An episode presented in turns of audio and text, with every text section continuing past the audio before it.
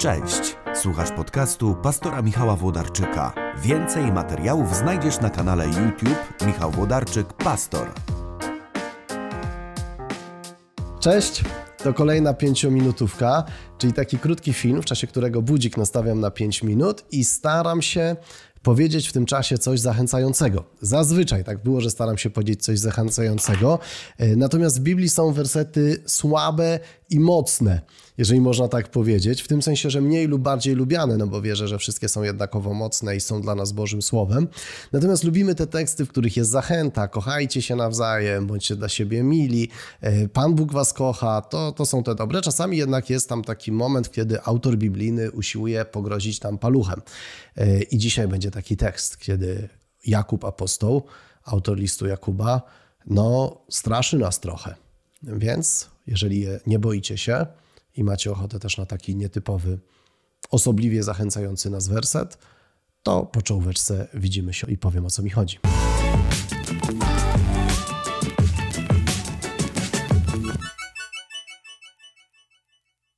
Wiecie, jest tekst, który e, bardzo, bardzo ciągle mnie drapie w głowę i myślę, że, że nie dość uważnie go czytamy e, jako chrześcijanie. To jest e, list Jakuba, 5 rozdział, 9 werset. Bracia, bracia i siostry, nie narzekajcie na siebie nawzajem, bo oto nie narażajcie się na sąd, bo oto sędzia stoi już u drzwi. I to jest taka mocna przestroga przed narzekaniem.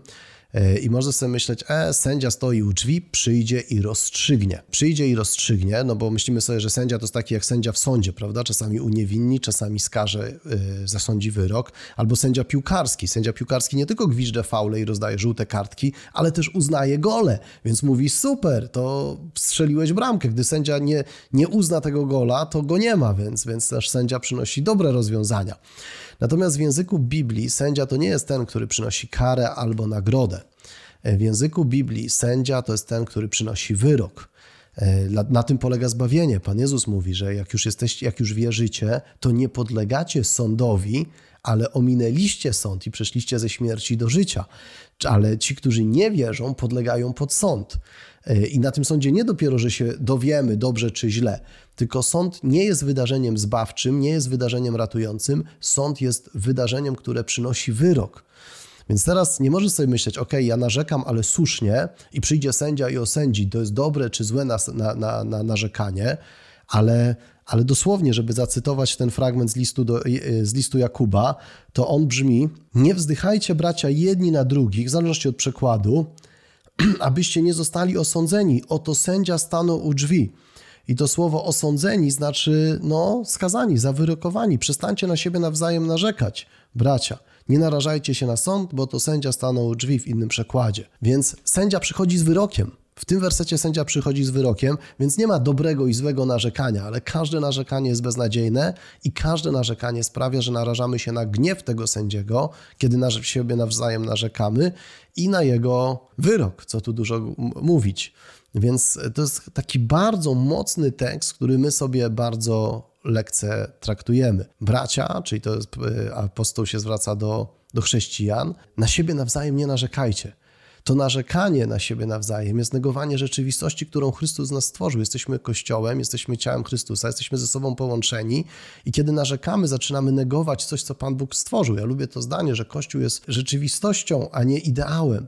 E, prawda? Jest Bożą rzeczywistością, a nie ideałem, do którego dążymy. On już dzisiaj jest Bożą rzeczywistością, taki jaki jest.